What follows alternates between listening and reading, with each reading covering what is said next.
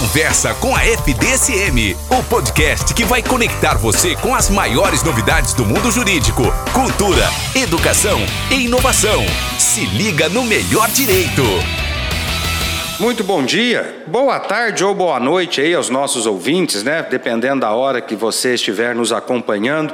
Mais um programa Conversa com a FDSM. É sempre uma alegria, sempre um prazer estar com todos, já que isso é feito para todos aqueles que nos ouvem, mas com carinho especial para os alunos da nossa querida faculdade. Nos acompanhe na sua plataforma preferida, ative as suas notificações para ficarem atualizados. A gente tem insistido aqui em que vocês sugiram temas para que a gente possa abordar aqui nos nossos podcasts. Né?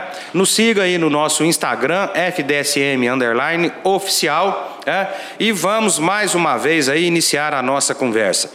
Tem sido nosso hábito até para mostrar que você está estudando no lugar certo, trazer aqui nossos ex-alunos, né, que depois da faculdade se inseriram no mercado de trabalho, estão trabalhando, seja com concurso, seja na advocacia, ou seja em alguma outra carreira, mas que o fato de ter passado pela faculdade o tenha ajudado nisso.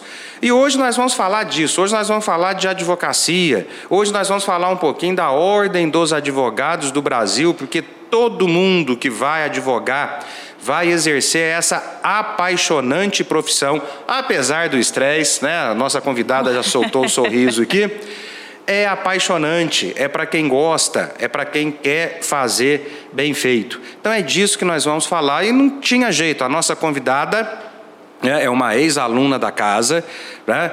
É, foi uma aluna que se destacou e hoje ela ocupa o cargo de presidente da 24ª subseção da OAB. Tivemos há dias atrás, né, a delegada regional a primeira delegada regional aqui em Pouso Alegre, mas na OAB essa luta também, ela já melhorou um pouquinho, né?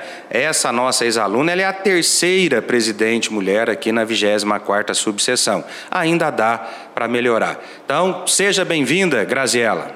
Obrigada, Kiko. Boa, bom dia, boa tarde, boa noite para quem nos ouve. Para mim é uma alegria estar aqui para conversar um pouquinho da advocacia, é, como ex-aluna da faculdade, muito orgulhosa de ter, de ter estudado aqui. Falo que vivi aqui um dos os, anos, os melhores anos da minha vida, né? De construção de vínculos, de amizade, e sou muito feliz por voltar a casa. Brasil, nós vamos começar hoje de um jeito diferente. E você sabe do, do carinho, do respeito que eu tenho por ele. O quanto seu pai influenciou na sua escolha? Está trabalhando ainda? Vocês trabalham juntos? Como é que está o seu pai? E aproveita, faça uma homenagem para ele, em, em nome de nós que viemos, apesar de eu estar na defensoria, não deixa de ser advocacia, que viemos depois, porque eles prepararam o caminho para a gente. Ah, Kiko, ele foi com certeza a grande inspiração, assim, né? Eu cresci vendo meu pai no meio jurídico, trabalhando no escritório, o escritório. Então, assim, foi meio que, que automático seguir os passos, né? Claro que eu escolhi por gostar mesmo, por afinidade a profissão, mas ele com certeza foi um fator aí que contribuiu para minha escolha. E agradeço todo o carinho com meu pai, você sempre fala dele para mim e eu fico muito feliz. É motivo de muito orgulho. Então fica aí as nossas homenagens, né? Graziela, vamos, vamos voltar no tempo. Faculdade, já eram cinco anos, você estudou de manhã, você estudou. E, e como é que foi a sua faculdade? Você, você, desde o início, você já pensou na advocacia, você já se preparou para isso?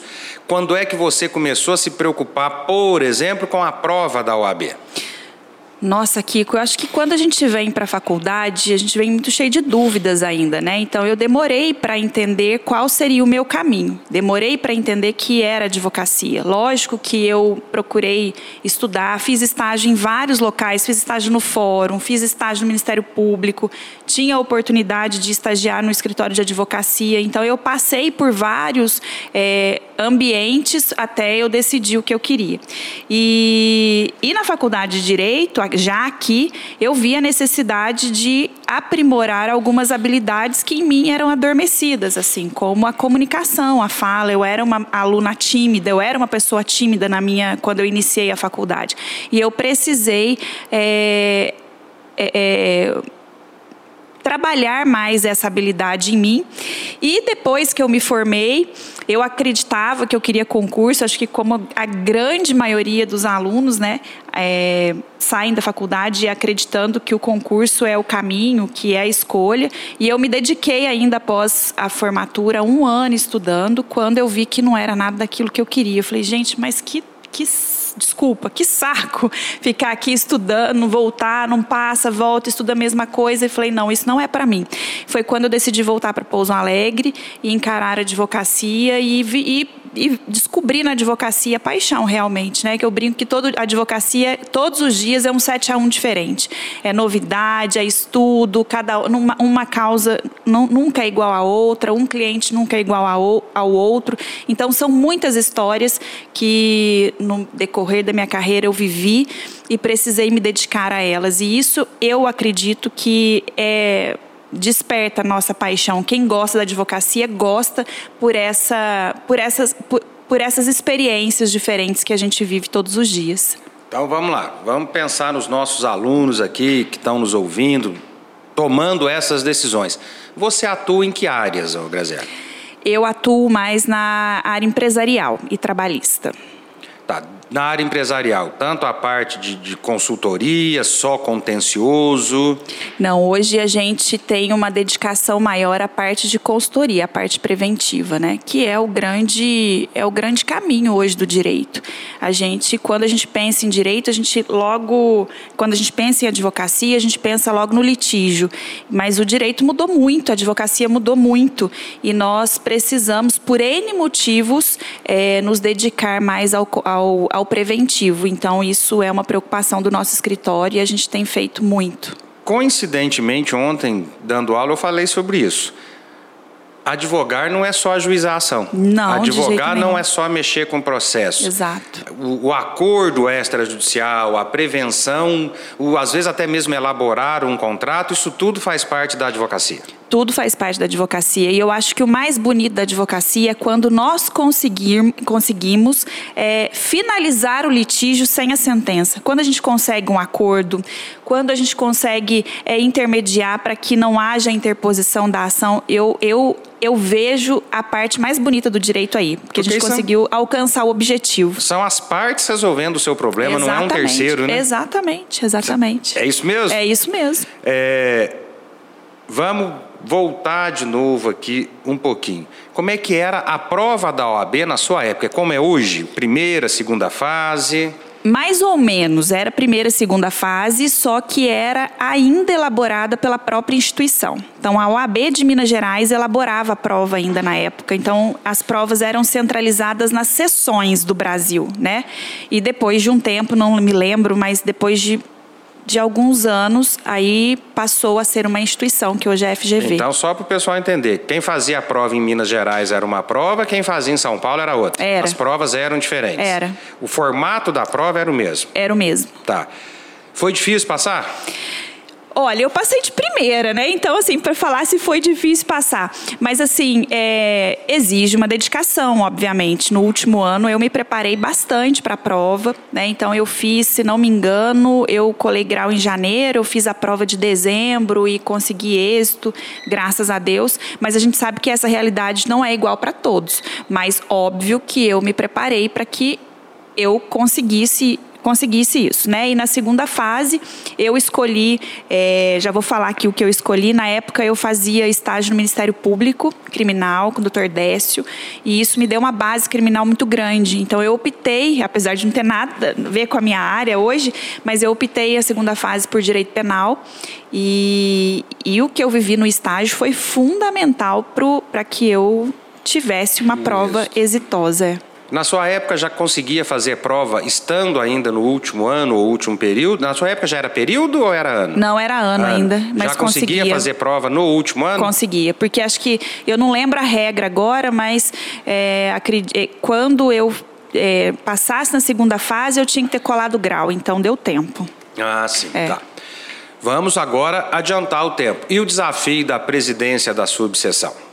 Ai, é um desafio todos os dias, né, Kiko? Porque eu falo que presidir a subseção, que você tem paixão por ela, né, da sua profissão, é uma responsabilidade muito grande, porque você é, administra para todo mundo, mas para você também, porque a, a, sua, a minha satisfação é ver a minha instituição se fortalecer, crescer, porque eu vou estar contribuindo com todos, inclusive comigo.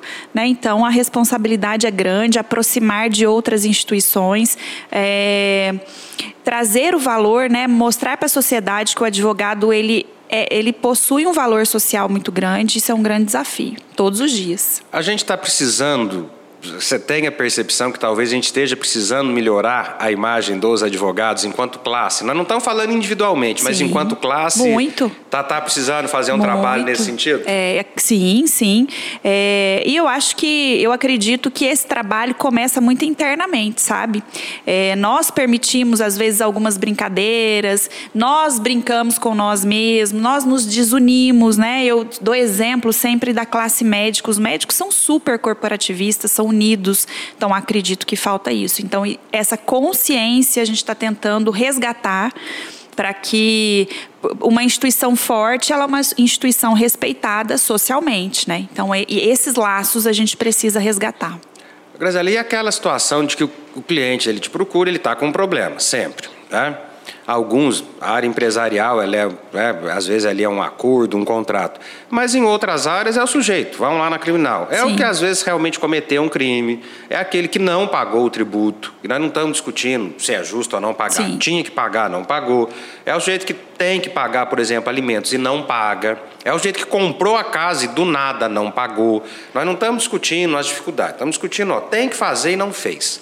Então, sob o aspecto da lei, ele está errado. Uhum. Se eu for na lei, como é que o advogado aborda isso? Porque me preocupa muitas vezes a pessoa chegar, está errado, e você sabe que isso acontece, não fica tranquilo que vai dar certo. É. Como é que eu, fazendo o meu trabalho, eu mostro para o cliente, olha, e não sei se você concorda com isso. É também trabalho do advogado, olha, tá feio, tá errado, vamos conseguir o que, que der para a gente conseguir.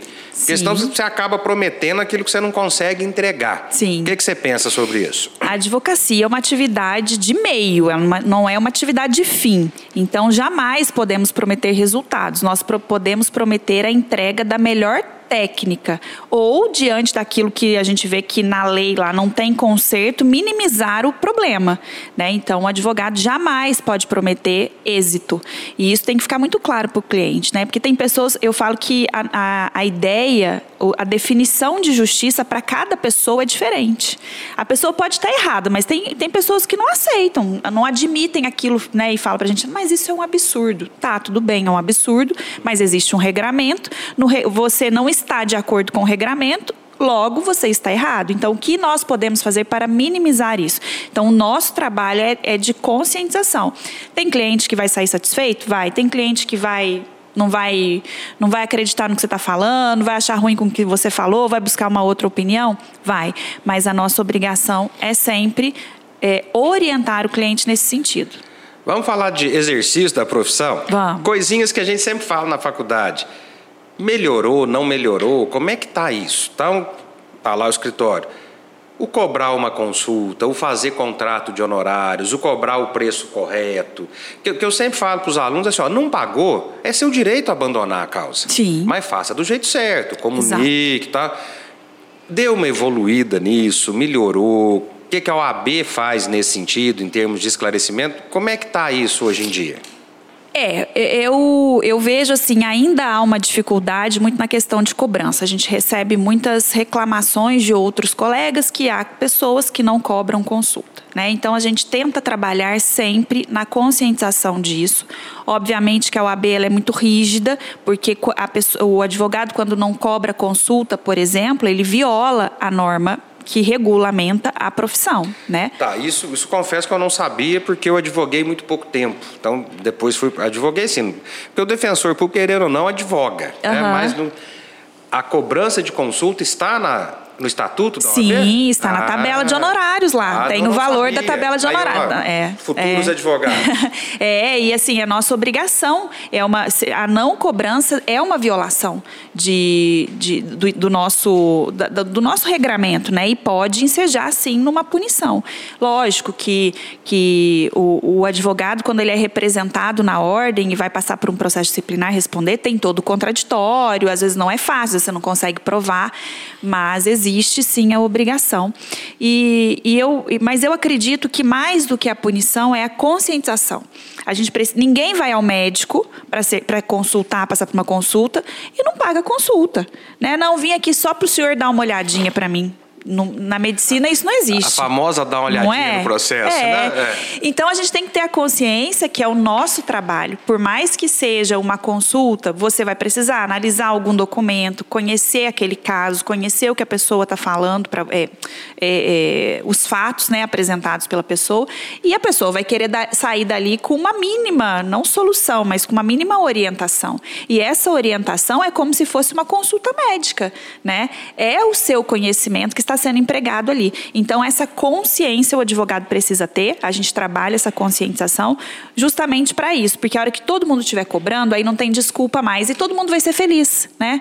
Porque todos vão ganhar com isso. O advogado vai não vai trabalhar entre aspas de graça, como muitos reclamam que a profissão não tem é, muitos reclamam da profissão, que não tem retorno financeiro etc.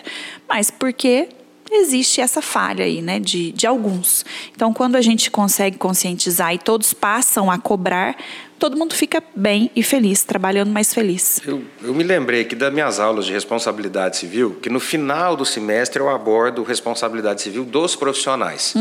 E faço uma pesquisa jurisprudencial apontando aqueles erros mais comuns em cada profissão. Sim. Poderíamos, vamos, vamos falar um pouquinho só de coisas não muito boas, porque infelizmente em toda profissão tem. Sim. Daria para elencar assim uns quatro, cinco tipos de violações aí ao estatuto ou reclamações mais comuns contra advogados? Ah, sim. Eu, Digamos o top 5. É, o, o top 5, assim, engraçado, eu, eu tenho como exemplo a subseção aqui. A gente tem dois problemas mais sérios. O primeiro, o, em segundo lugar, seria o marketing jurídico de forma errada, né? E o top 1 é o dinheiro de cliente, é não repassar o dinheiro para o cliente. Acho que são as duas piores coisas que acontecem com mais frequência que eu me recorde. Nós vamos depois, já, já fica o convite aqui para você, de repente você traz um conselheiro. A gente vai fazer um outro podcast com esse tipo de orientação. Ótimo. Ó, isso não pode ser feito, Sim. Uhum. isso não deve ser feito, a consequência é essa, para a gente já preparar aí os nossos futuros advogados, que, se Deus quiser, em breve estarão aí. Hoje, pensando em hoje, 2023, o que, que você apontaria como as maiores, não sei se a palavra seria essa, mas as maiores dificuldades ou os desafios da advocacia, pensando na meninada que está chegando agora? Nossa, Kiko, vamos lá. Eu vim pensando nessa, nessa pergunta sua. Falei, acho que o Kiko pode me perguntar isso. Eu acredito assim, é obrigação nossa, obrigação de todo, todo profissional saber a parte técnica, saber o direito. Nós, enquanto advogados, enquanto delegados, enquanto juízes, promotores, a gente tem que saber o, o, o direito, né? Não, não, tem, não tem jeito. Então, a parte técnica nossa é essa, essa é a obrigação. Eu vou te interromper um minutinho que eu falo muito isso para os alunos, alunos, desculpe. Não sabe, não faz. Exato. Porque às vezes aquele assunto você não sabe. Não Exato. sabe, pede ajuda. Exato. Olha, não sei, vou com você no meu colega. Tá? O seu honorário não é mais importante que o problema do cliente. Exatamente. Então, esse cara falou isso, não sabe. E às vezes a gente não sabe de tudo mesmo. Não sabe, não faça. É. Desculpa. Pode. E as parcerias existem para isso, né, Kiko? Eu, assim, eu tenho alguns bons anos de, de advocacia e eu faço parcerias. Não domino aquele assunto, mas eu tenho um colega que domina, né? E então essa é, enxergar isso é muito importante porque o nosso cliente vai estar bem é, respaldado e nós também não vamos sair fazendo besteira. É, mas é, tirando a parte técnica, eu, eu acredito que as pessoas, nós que já estamos no mercado e os jovens que estão chegando agora precisam desenvolver outras habilidades. A comunicação é uma delas, é fundamental. Então, aquele que, ah, tenho vergonha de falar, tenho vergonha de atender cliente, tem, tem que parar de vergonha. Vai fazer um curso de oratória, vai fazer um curso de qualquer coisa para desenvolver a comunicação. Isso é fundamental para tudo na vida, principalmente para o direito, né? É, e uma outra, e umas outra, outras duas coisas acho importante hoje: técnicas de negociação. Hoje, em razão. É, o judiciário é lento e você precisa Jura? entregar. Jura? Nossa, o que, que você acha? Isso que... eu não sabia. Você não sabia? Então, assim, é o que eu falei, que o mais bonito da advocacia é quando a gente consegue dar uma solução antes do terceiro, antes do, do terceiro Agora, da sentença. Vamos lá. Quando a gente fala em técnica de negociação, o pessoal pensa em negócio para ganhar dinheiro. É não. é, é, é, saber sentar com o marido e uma mulher que estão brigando, Exato. com o pai e um filho que estão brigando é. por causa de pensão, com o vizinho que está brigando por causa do muro. É. Saber como conduzir. É, é, nesse sentido, Exato. saber como conduzir aquela conversa. Exatamente. É disso que nós estamos falando. É disso que nós estamos falando. É saber conduzir aquele conflito, né? E tentar chegar. Porque acordo nunca os dois lados vão sair 100% satisfeitos. Então as pessoas, as partes, elas precisam se conscientizar que todas, que os dois lados precisam abrir mão de alguma coisa. Então você saber é, intermediar isso é fundamental. E vem técnicas de negociação e eu digo isso não só para os jovens, mas para nós também, né? Semana passada nós recebemos o presidente da OAB aqui, o Sérgio Leonardo, que falou para os jovens aqui na Faculdade de Direito Sul de Minas e disse que estava com curso, só não conseguiu fazer o curso de técnicas de negociação negociação porque veio a pandemia, mas que ele precisa fazer. Então, por exemplo, ele deu o exemplo de que ele foi negociar uma delação premiada, o Ministério Público Federal tinha quatro sentados é, visivelmente todos eles dominavam a técnica de negociação e os dois advogados do outro lado, né, tentando negociar com eles. Então isso hoje é fundamental. Então quem não tem essa habilidade precisa desenvolver e nós e quem tem um pouquinho tem que melhorar, porque vai ser o caminho. O mundo gira, o mundo gira, ele volta, ele vem, mas tem certas coisas que não mudam, né? Eu vou lembrar aqui de alguém que eu tenho muita saudade, nosso saudoso Tadeu Dedinho. Sim. Ele falava isso. Quem faz direito tem que conhecer um pouquinho de tudo, de tem que tudo. estudar um pouquinho de tudo, tem que Exato. ler até o que não presta. Tem que Porque ler, uma hora você pode precisar mesmo. técnica de negociação. É. Quando né? que a gente ia imaginar que a gente ia precisar disso, né, Kiko? E hoje é uma ferramenta Tá. Ouro. E, e, os desafios? E aqui nós não estamos falando mal de pessoas, pelo amor de Deus, temos amigos, juízes. Como é que a gente lida com isso, com essa lentidão? Tem, tem, tem vez que é que você vê que é aquela pessoa que é lenta. Aí resolve mais fácil. Mas Sim. Tem, tem uma lentidão estrutural. Eu estou assustado. Eu estou vendo, eu estou cooperando em família, eu estou vendo intimação para audiência de alimentos com quatro, cinco meses depois que, que a inicial foi protocolada. É. Tem solução, não tem. No caso específico, que eu acho que, no caso específico de Pouso Alegre, eu acho que o tribunal errou muito em colocar, é. no caso específico de família, Sim. uma vara só. Sim. Mas mesmo nas outras situações, a gente vê que esse problema da lentidão, eu eu estou na luta faz tempo também, Sim. vamos deixar o tempo de fora, e parece que isso não melhora. É. Não tem solução, nós criamos um monstro. É o que você acabou de falar, talvez a gente mesmo como advogado, por essa intenção de tudo litigar. Exato. Ó, eu estou errado, não dá acordo, eu vou litigar e vou levar para o STJ e vou. Será que nós também, às vezes, não colaboramos com isso? Eu, eu acredito que é um pouco de tudo, Kiko. É, eu vejo assim, é, aqui no caso específico de Pouso Alegre foi um atropelo do tribunal, eu acredito. Né? Nunca falei isso para ninguém, estou falando aqui. Mas eu acredito que foi um atropelo. Eu, ele, eu acho que o tribunal fez assim, vamos fazer e depois a gente vai ver como é que fica. E o negócio ficou feio. Lógico que a gente já intermediou, a gente já conversou, melhorou um pouco e acredito que a intenção que, que, que, que vai melhorar mais um pouco, mas eu vejo que foi uma falha mesmo. Não, mas aqui eu, quero, aqui eu quero fazer uma defesa mesmo. Eu, eu voltei a cooperar na família, é lógico. A vara de família pode melhorar alguma coisa, Sim. o juiz presidente pode, isso é fato. Mas uma vara de família em Pouso Alegre é. É eu diria que é quase humanamente impossível, É. não funciona. É. Vai melhorar, mas ainda vai.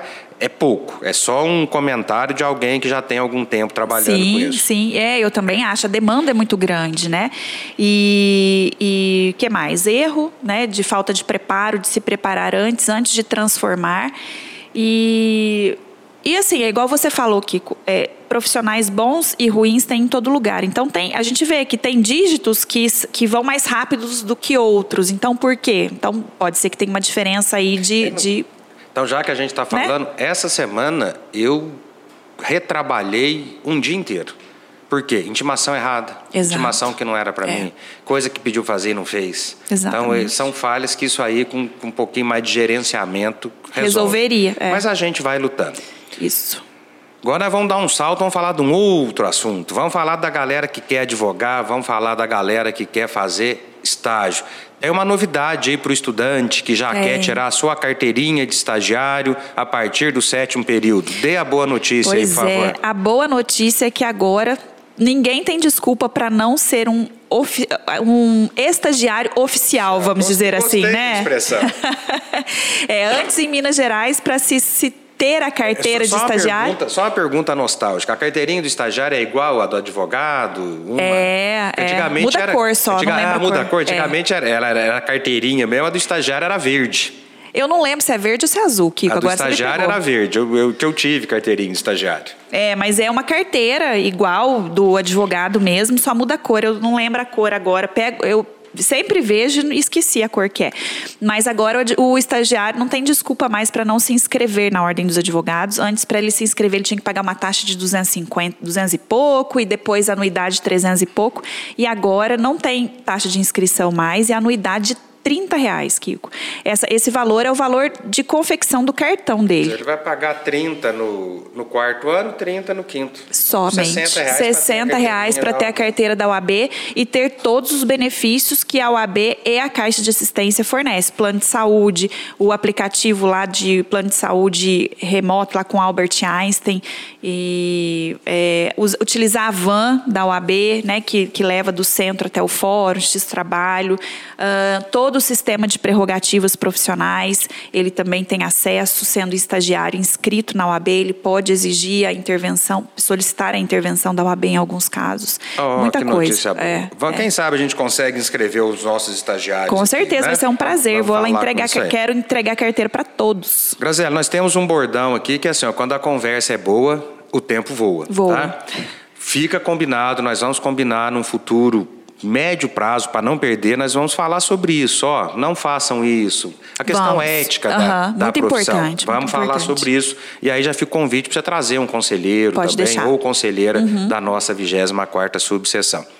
Quero que você se despeça, faça as suas considerações finais, mas encerrando com a seguinte pergunta: do dia que você saiu da faculdade até aqui, com tudo que nós falamos aqui dos estresses, tem valido a pena, valeu a pena estudar, vale a pena trabalhar? Porque o pessoal acha que é assim também. Nós estamos com a geração que quer ganhar sem trabalhar. É, uh, Né? Qualidade de digo. vida todo mundo tem que ter, mas o pessoal está meio confundindo qualidade de vida com não trabalhar. exato. Tem valido a pena? O trabalho é árduo, mas tem valido a pena? Fique à vontade. Claro, o Kiko, eu acho que toda profissão é assim. para você, você ter êxito num concurso público, você dedica anos até conseguir, né, passar num concurso. E a advocacia é plantar todos os dias. Não tem, não tem fórmula mágica. Todas as profissões exigem dedicação, trabalho e a advocacia a gente sabe que é mais lento porque você tem que construir seu nome, são muitas coisas que influenciam, mas super vale a pena, né? Não só o retorno financeiro, o retorno financeiro é uma consequência, mas a satisfação profissional. A gente tem que preocupar em fazer aquilo que a gente gosta. Se a gente gosta, o dinheiro é uma consequência daquilo. E já agradeço, coloco a OAB à disposição da Faculdade de Direito Sul de Minas. A faculdade, assim, mora no meu coração. Sempre quando eu posso, eu volto. E um abraço para todos vocês, para os alunos que se conscientizem que o estudo é para o resto da vida. Independente do que você vai fazer, do que você escolher, se você vai para o concurso, se você vem para a advocacia, estudar é para o resto da vida. Então, esse aqui é só o começo.